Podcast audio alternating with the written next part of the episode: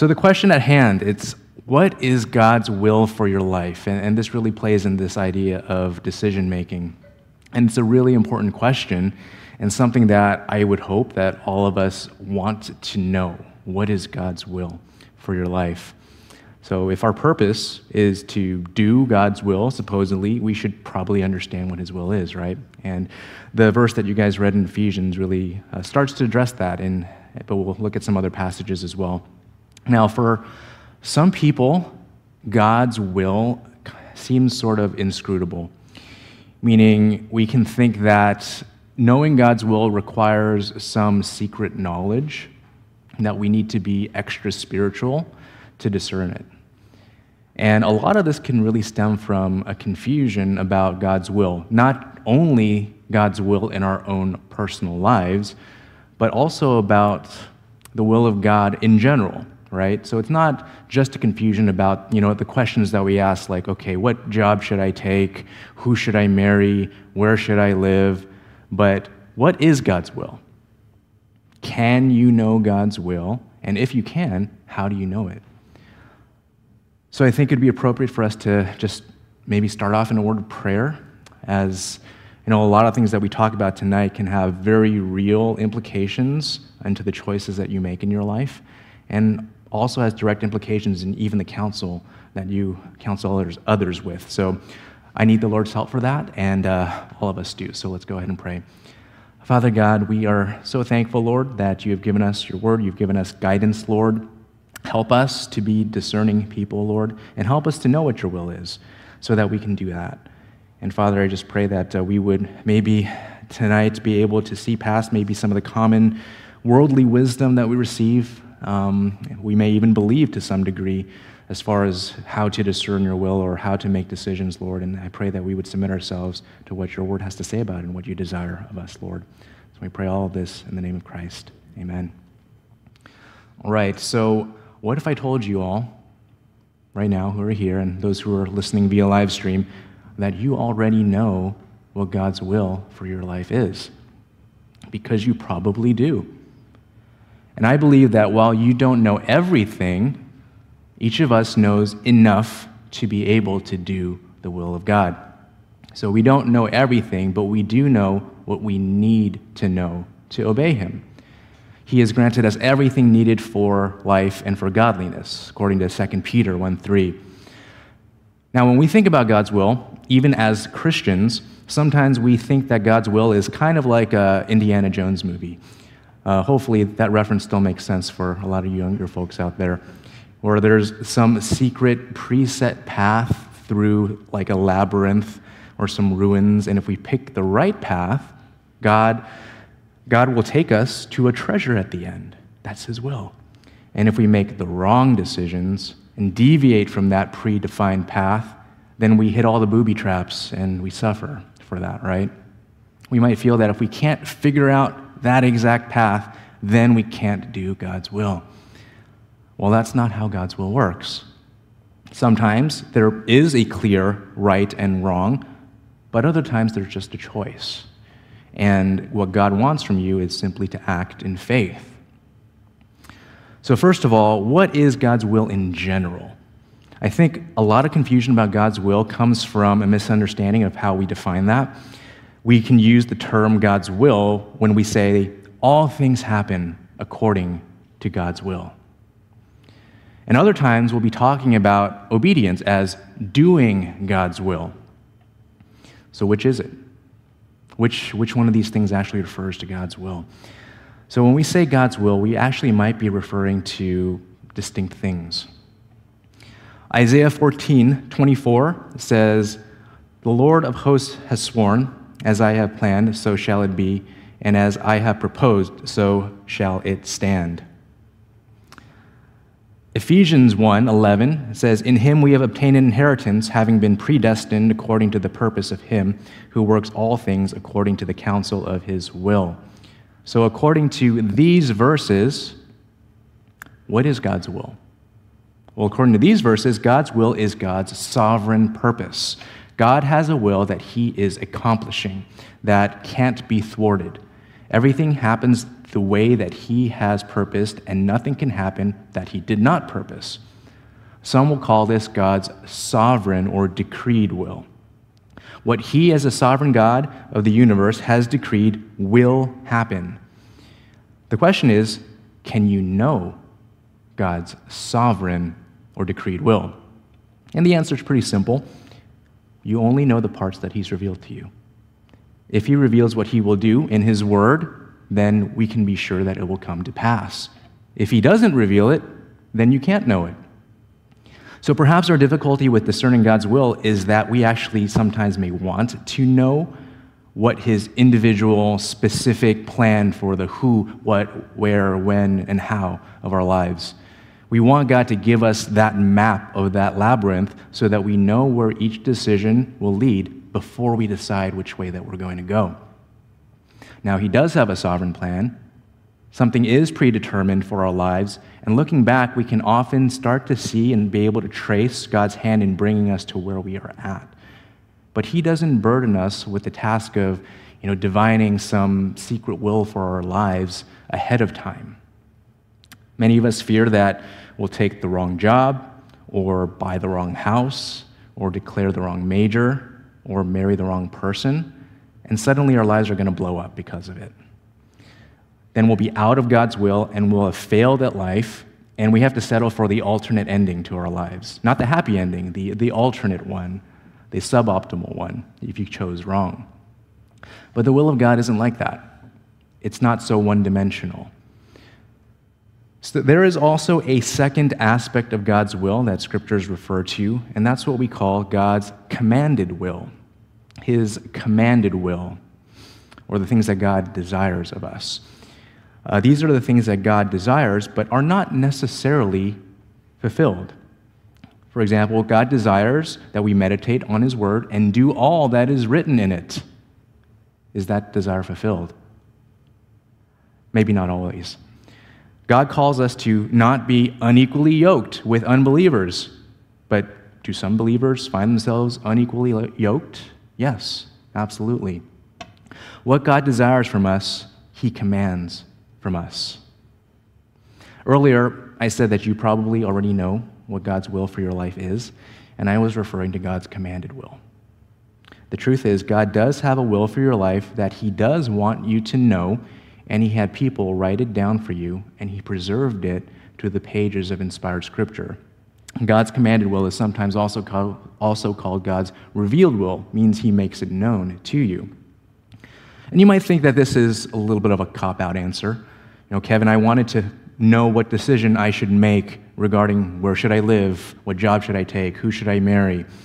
And to that I would respond, we don't have any business knowing God's will, not God's non revealed will if we're not obeying his revealed will. That's our priority. The overwhelming emphasis, if you read through the scriptures, isn't so much on discovering the will of God that you don't know, but it's about doing the will of God that you do know. And I'll say that again. The overwhelming emphasis in Scripture is not discovering the will of God that you don't know, but it's doing the will of God that you do know.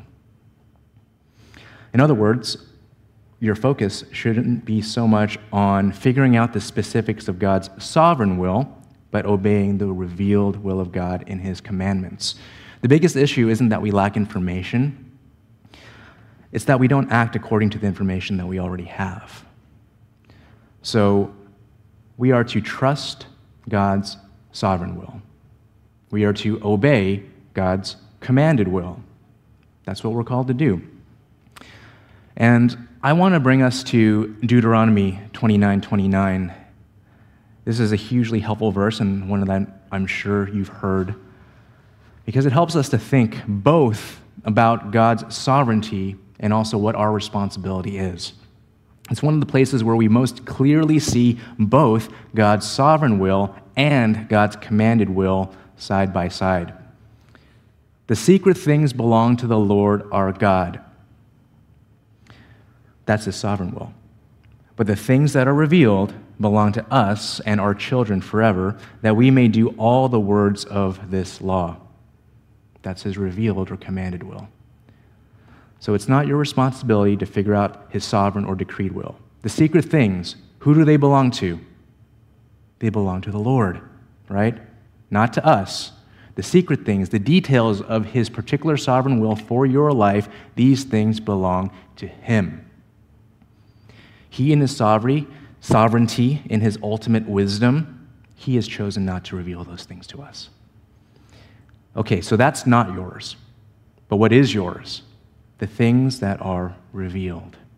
So, what are the things that are revealed? It's the commanded will of God. It's the Bibles that you guys are holding in your hands right now.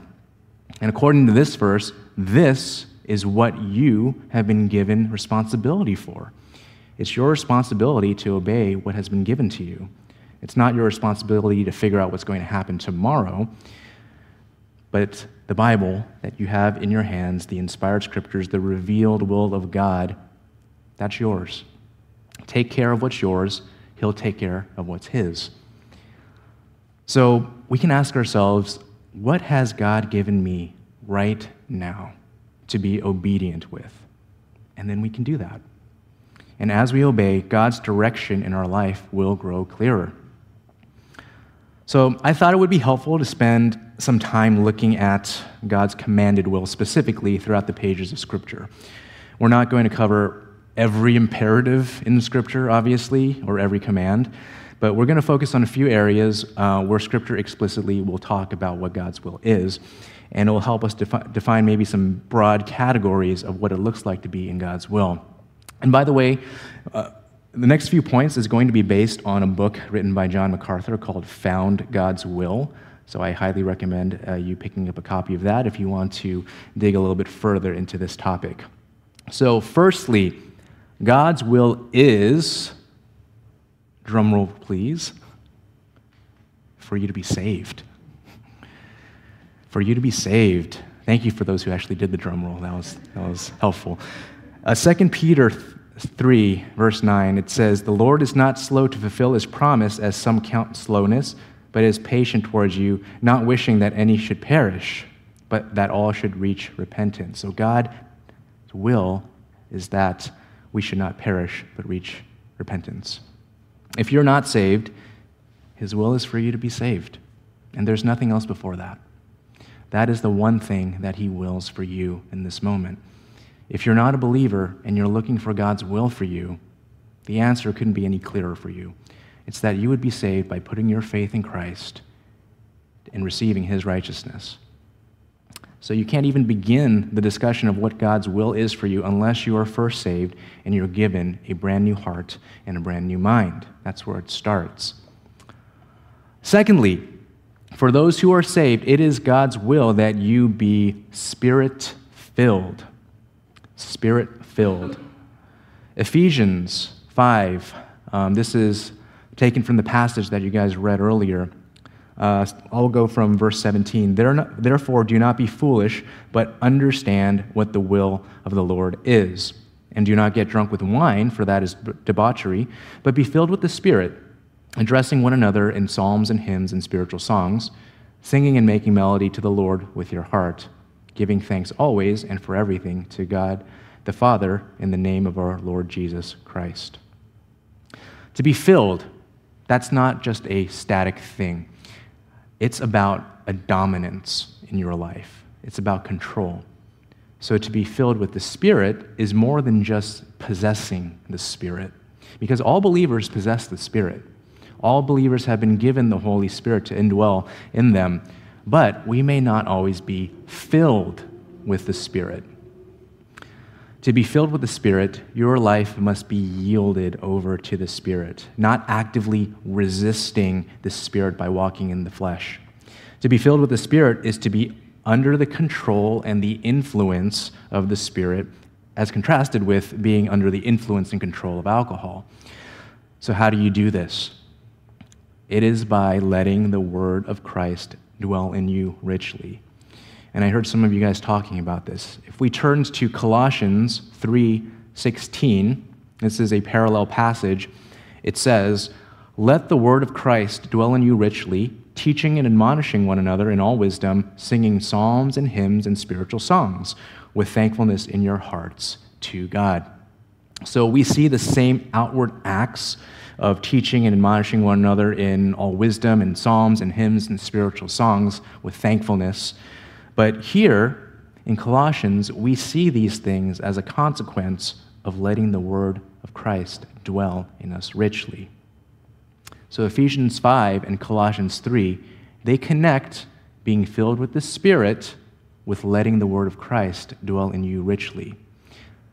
Because to be controlled by the Spirit means that you're dominated by the word of Christ, which was written by the Holy Spirit's inspiration and illuminated by the Holy Spirit, opening our eyes to understand it. So to be filled with the Spirit is to be saturated with Christ. And the only way to be saturated with Christ is to be saturated in the book that reveals who Christ is, that is all about Christ. And if we're doing that, our decisions will reflect the Spirit's guidance in our lives because our desires will reflect Christ's desires. So being filled with the Spirit is living in a way where you're conscious of Christ's presence in your life. And that is God's will. Not only that we are saved, but also that we are filled with the Spirit. So, next, it is God's will that you be sanctified. It is God's will that you be sanctified. 1 Thessalonians 4, verse 3, starting in verse 3. For this is the will of God. So it tells us right here your sanctification, that you abstain from sexual immorality, that each one of you know how to control his own body in holiness and honor, not in the passion of lust like the Gentiles who do not know God, that no one transgress and wrong his brother in this matter, because the Lord is an avenger in all these things, as we told you beforehand and solemnly warned you. For God has not called us for impurity, but in holiness. Therefore, whoever disregards this disregards not man, but God, who gives his Holy Spirit to you. So God calls you to be sanctified or holy. And specifically, it mentions abstaining from sexual immorality. So if you're struggling to discern the will of God in your life, one of the first questions we should be asking is whether we are abstaining from sexual immorality. Now, that might seem completely unrelated, but it's not. How is this relevant? Well, if we've been paying attention, we know exactly how this is relevant because we cannot discern God's will if we are already neglecting God's will, right? God's will for you is for you to be sanctified. God's will for you is to abstain from sexual immorality. And if you ignore that, why would we expect to understand the will of God for our lives? because we're already ignoring it. It's like saying that we want we don't understand someone while at the same time just covering our ears and saying, I don't understand you, I don't understand you, because we're not listening. The question of sexual purity, that's not primarily a question of how far you can go before you cross the line into immorality, but it's a question of, again, control. Whether you are controlled by God or whether you are controlled by your lusts. That's really the question there. God has not called you to impurity, but to holiness. And to use our language of God's will, it is God's will that you be pure. And Paul gives us a warning that I think is worth mentioning. If we disregard this call to holiness, to sanctification, you're not, dis- you're not disregarding man, but you're disregarding God who gives his Holy Spirit. So if you ignore this, brush it off, saying that purity is not relevant to your understanding of God's will, you're not ignoring me, you're not ignoring Paul, but you're ignoring God and His Spirit in you. Next, be submissive to authority. Be submissive to authority. And we'll look at 1 Peter 2, starting in verse 13, which says, Be subject for the Lord's sake to every human institution, whether it be to the emperor as supreme or governors as sent by him to punish those who do evil and praise those who do good.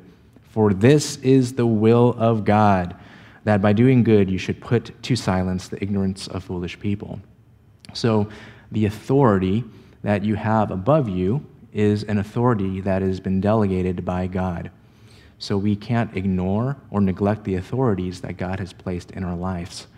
And if this does mean civil authorities, it mentions emperors and you know, governors, but all those that God has given you above you as an authority, they are an extension of His provision and His protection over you. Now, this by no means means that the authorities that are above you are perfect. But unless there is a clear directive that is leading you to disobey God, then your submission to them is an extension of your obedience to God. This is the will of God and a preservation of your gospel testimony, as the passage states later. Next, be willing to suffer to do God's will. Be willing to suffer to do God's will. Philippians 1:29 it says, "For it has been granted to you that for the sake of Christ you should not only believe in him but also suffer for his sake." 1 Peter 4:19 it says, "Therefore let those who suffer according to God's will entrust their souls to a faithful creator while doing good." So in the course of following God, suffering will come your way. The presence of suffering does not mean that you are outside of God's will. In fact, oftentimes you suffer precisely because you are doing God's will. And Christ is the best example of this. So if we take a look at Isaiah 53, and I'm looking at verse 10, it says, Yet it was the will of the Lord to crush him. He has put him to grief. When his soul makes an offering for guilt, he shall see his offspring, he shall prolong his days. The will of the Lord shall prosper in his hand. So it was the will of God that Christ suffered. And that was a part of God's plan for him to accomplish his purposes. And our calling is to share in the sufferings of Christ. Now, all these things that we just walked through, these are just a few of the areas where God's commanded will is clearly laid out for us. And there's obviously going to be a lot more in Scripture. But those were at least the ones covered in MacArthur's book, so the ones that I covered tonight. But what about the things that are not specifically outlined for you by the direct commands from God in His Word? What do we do about those decisions? So, if you have committed to doing and following God's commanded will, after that, you have freedom. You have freedom. You know, at the risk of sounding too blunt and oversimplified, you can do what you want. You can act in faith. You can make your decisions and trust God with the results. And more specifically, the scriptures say, Delight yourself in the Lord, and he will give you the desires of your heart. So it's about God's desires becoming your desires. So at this point, if you go through all those things, you are saved, you are spirit filled, you are sanctified, you are submissive to authorities, you are willing to suffer for his purposes, what you desire is what God desires because he controls your desires. Your desires conform to his. And if your heart is delighting in the Lord, let me tell you something it's actually a good thing to follow your heart if your heart is delighting in the Lord. So here's the main point, guys. If you make your decisions from a heart that desires to please God as someone who has been and is following what God has already revealed to you in His Word, you will be in the will of God. And it won't be the wrong decision that you make, even if it doesn't go as you intended to go even if you end up with hardship, or if you end up deciding something and then you end up having to backtrack later on, it doesn't mean that it was the wrong decision. Sure, there are always principles that you have to consider, but in the end, God is most concerned with who you are. And who you are controls what you do and how you make your decisions. The question God cares about most is not where should I live or who should I marry, or should I take that job? But the question he's most concerned about is do I love the Lord, my God, with all my heart. God cares about our salvation, He cares about our sanctification, He cares about our holiness. And it may sound weird, but to answer, where should I live? Wherever you can grow in sanctification. Who should I marry? Whoever it is that you would grow in holiness with. Which job should I take? Whichever job you can become more like Christ. It's kind of weird to think about it that way, isn't it? So abide in Christ, pursue loving and worshiping God, trust in His sovereignty, then go and live delighting yourself in the Lord. I do want to end with some practical principles for decision making um, because God doesn't leave us without help, without resources, without provisions. So even though we know His general commanded will, what provisions does God give to us when it comes time to decide those questions where to live, who to marry, what job to take, those things? So, in all the multitude of decisions that we face in our lives, what helps does God give us? And I thought it'd be um, interesting to start with some, maybe some foolish ways that we can make decisions. I had one of the questions I asked was, what are some of the unbiblical ways that people can discern God's will? So there are some wrong ways to do it. One of the more common ones you hear about is open doors. Open doors. I know this is the will of God because He opened this door for me and He closed this other door. And we really need to be careful about the open door, closed door method discerning the will of God. Remember the story of Jonah.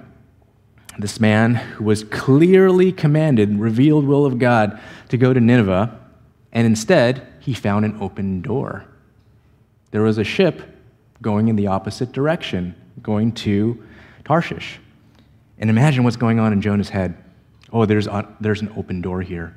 So obviously, this is God's providence for me to not go to Nineveh. This is the open door to Tarshish, and this must be God's will for me. The path of God's will is not always going to be the path of least resistance. And sure, God can and does work through providence. He does. But this is not the primary way that we discern what God's will is. For Jonah, the next ship to Tarshish had nothing to do with the Lord's leading and everything to do with his own disobedience. As John Street likes to say, open doors lead to elevator shafts. So, all in all, follow what you know, what God wants you to do. And if He happens to open a door in that process, you can go through it thankfully. But don't disobey God to go through an open door, and don't disobey God to avoid a closed one. Next, what about watching for signs or fleeces? as they're called. God wants you to know what, what His will is for your life, and He'll make it clear to you if you just watch for the signs. So I'm assuming you guys know what fleeces are. Um, in Judges 6, Gideon laid out a wool fleece on the ground and set up some conditions for God. He told God, If only the wool gets wet and nothing else, then I know that you are going to save Israel. Is this commendable? It doesn't say anywhere that this is commendable. It was actually more of a lack of faith on Gideon's part and an act of cowardice than one of wise decision making. So, expecting God to do tricks for us or conform to our methods, that's not a good practice. As for supernatural signs in general, I'm not going to say that God doesn't use supernatural signs because if you read the scriptures, we see God guiding his people through things like spoken revelation, visions, and dreams and prophets. And we even see bizarre things like a burning bush and a talking donkey. But the question is if God uses signs as a normative means of communicating his will to us, then how in the world do you interpret those signs? Who set up the parameters of what a wet fleece means versus what a dry fleece means?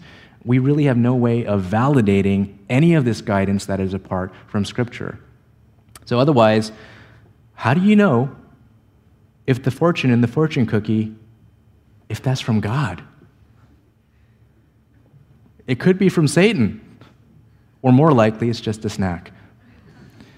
God has already given us very clear guidance in His Word. So, how about we just use that? Inner peace. Oh man, inner peace. Um, I know this is the will of God because I have peace in my heart about it. It sounds so holy. Um, oftentimes, all the time, God wants me to share the gospel with someone. Many times, most times, I'm anxious about it. I don't know how they'll react to it. I'm not at peace about it. So, therefore, it cannot be God's will for me to share the gospel with that person, right? No. If you're not at peace about a decision, in other words, if you're anxious about it, it doesn't necessarily mean it's the wrong decision or that it's not God's will for you. It just means you're anxious and that you need to repent of that and then do what God wants you to do.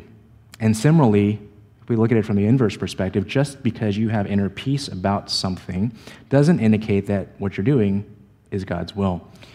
And surely God does grant peace to those who trust in Him. But God's peace is a consequence of trusting in God's character as you make your decisions. It's not the criteria by which you make your decisions.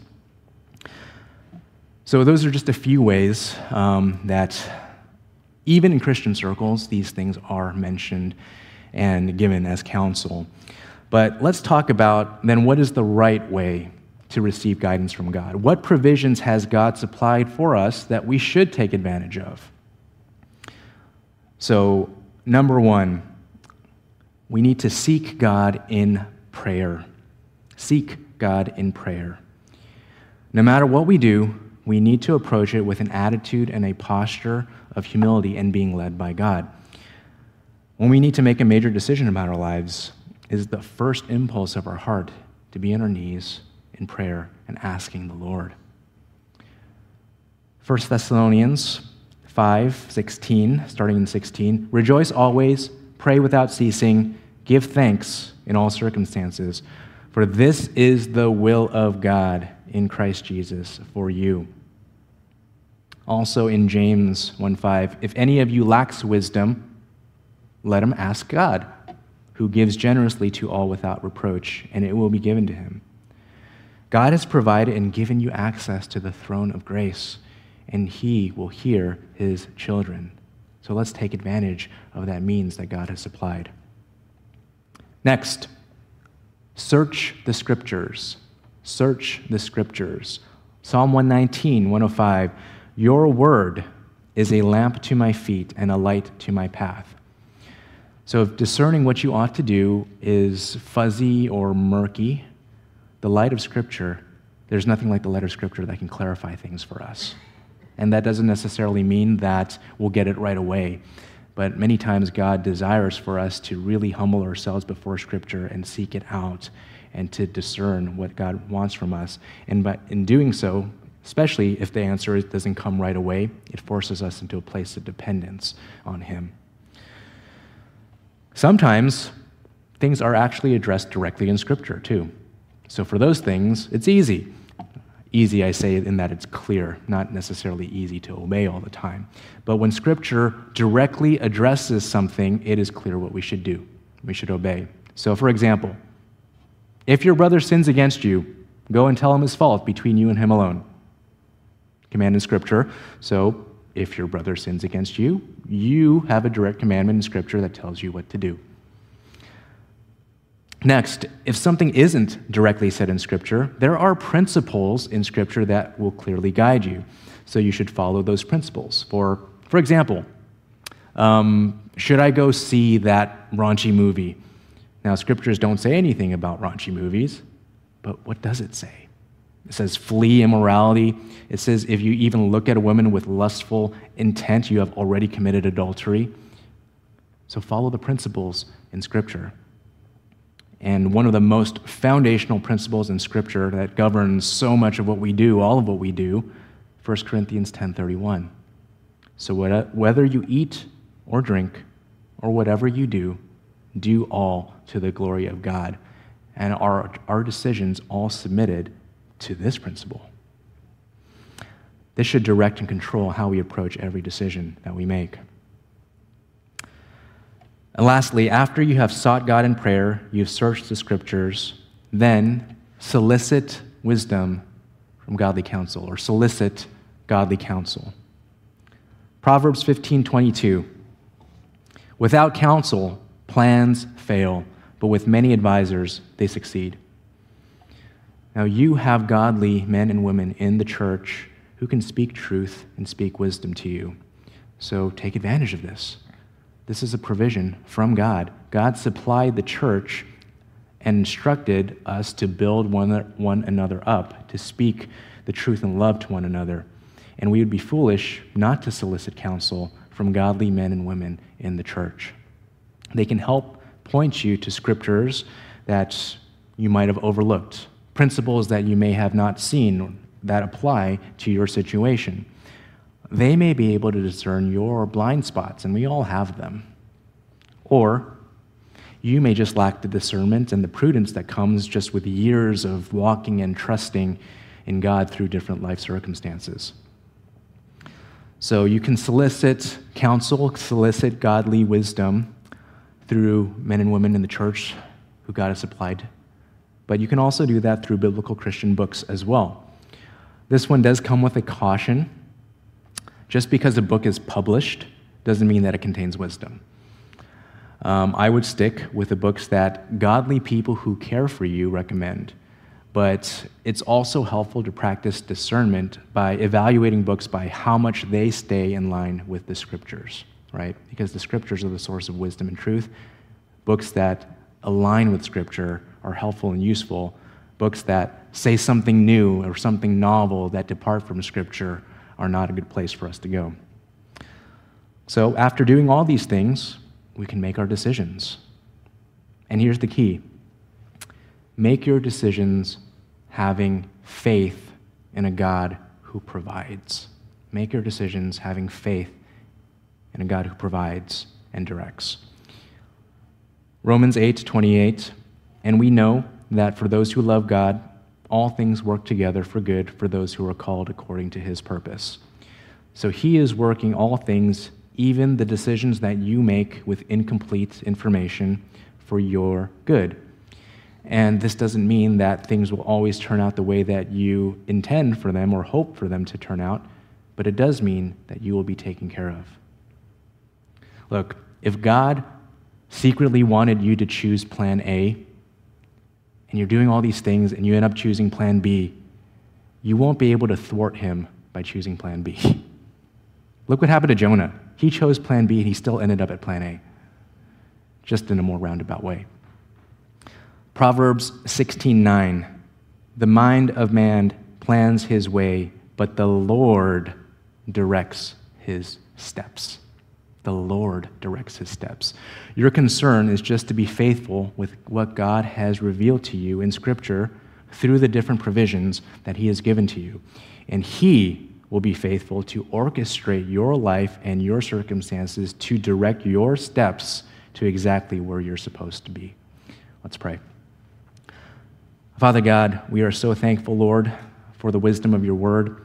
And I pray for all of us here that we would be saturated in your word and that it would produce wisdom in us, that it would change us, that it would transform us into people who desire your will, who seek your will, who desire to do what you want, who have, who have your heart, and who have a renewed mind. And as we're transformed into these people, Lord, we know that our decisions will reflect your desires. Our decision will reflect what you want. And we also know, we have the confidence of knowing that you are a God who provides, you're a God who protects, you're a God who saves, you're a God who knows what you're doing, and you are sovereign over all the decisions that we make in our lives, Lord. So we thank you for that assurance, and I just pray that we would grow in wisdom and discernment in these things. pray this in Christ's name. Amen.